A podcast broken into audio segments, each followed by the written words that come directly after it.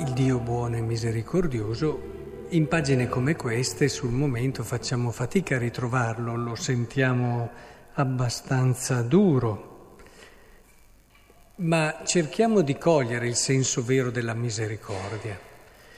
E, vedete, qui si rimane un attimo sorpresi, soprattutto all'inizio di questo Vangelo. Avete inteso che fu detto non commetterai adulterio e su quello ci ritroviamo un po' tutti. Però io vi dico, chiunque guarda una donna per desiderarla, ha già commesso adulterio con lei nel proprio cuore.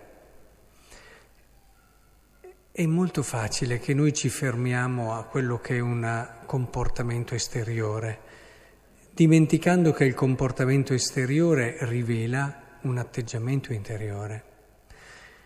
Gesù in tutto il suo Vangelo ha cercato di portarci a riscoprire il senso profondo di una relazione d'amore a tutti gli effetti.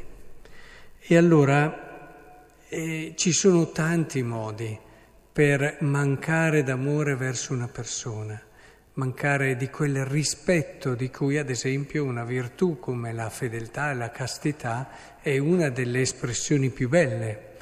In fondo e se dovessi pensare a quella che è l'anima di questa virtù, fedeltà e castità, andrei proprio nel rispetto, in quel rispetto profondo che io ho per l'altro e che non è mai finito, un rispetto che non si chiude col fatto che non sono andato con altre persone, un rispetto a cui si può mancare in tantissimi modi eh, dove semplicemente, ad esempio, tu dimentichi che il tuo essere di fianco all'altro è per farlo crescere per il suo bene, per ciò di cui lui ha più necessità.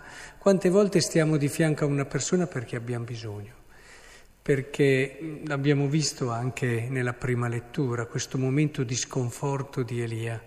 Elia, grandissimo profeta, pochi come lui, Eppure in certi momenti anche lui, quando si è ritrovato davanti a Dio, ha aperto il suo cuore e glielo ha detto.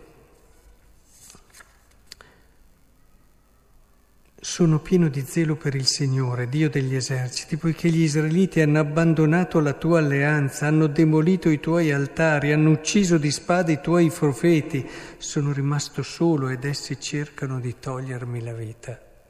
Ma il Signore, proprio perché vuole il bene anche di Elia, dice su, rialzati subito, ritorna sui tuoi passi verso il deserto di Damasco, non chiuderti in questo tuo, non ripiegarti su te stesso in questo tuo dolore, che ci sta, è giustificato, è terribile vedere il popolo eletto dopo tutto quello che ha ricevuto che ancora non si affida e non si fida del Signore. Però dice riparti, riparti subito, hai una missione da compiere. E quante volte invece noi siamo di fianco a una persona e pensiamo ai nostri bisogni, anche a quello che... e tante volte non abbiamo la lucidità per cogliere, per capire qual è il vero bene di una persona. Qual è il vero bene di una persona? Nelle relazioni, credetemi, non si è mai finito. Si può mancare, tra virgolette, di impurità anche semplicemente in un atteggiamento dove tu non cerchi e non rispetti l'altro in quello che è la sua missione, il suo destino, la sua vocazione ultima e, e, metti davanti delle tue esigenze, dei tuoi bisogni. È in questo senso che Gesù sta parlando, non è che voglia fare un'espressione iperbolica per colpire dicendo ah guarda una donna è già fatta adulterio. E vuol farti capire che il rispetto di cui l'adulterio è un segno chiaro, cioè il non fare l'adulterio è un segno chiaro, e lo puoi vivere lo puoi vivere chiaramente anche in tante altre dimensioni, non accontentarti, perché noi siamo così bravi a dire, bene, ho rispettato una legge, sono a posto, ma non saremo mai a posto, mai, mai.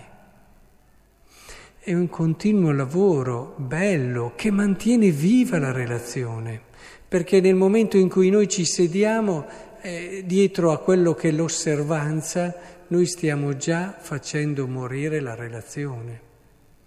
Io penso a due sposi, ma penso a degli amici, penso a qualsiasi tipo di relazione vera, ricca e profonda. Sempre deve cercare e non dobbiamo spaventarci se troviamo ancora della, chiamiamola, impurità, cioè chiamiamo una non piena libertà nel rapportarci all'altro, una ricerca di noi stessi, delle paure che ci impediscono di agire nel modo corretto. Non spaventatevi, non c'è niente di più tra virgolette, comprensibile, ma rialzati come ha detto Elia, rialzati.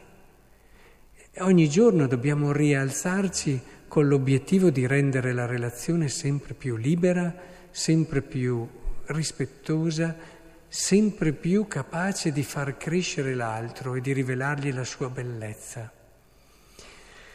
Ecco, in questo senso allora vorrei che al di là di quello che è la linea tracciata dai comandamenti, ne capissimo lo spirito, quello che ci sta dietro.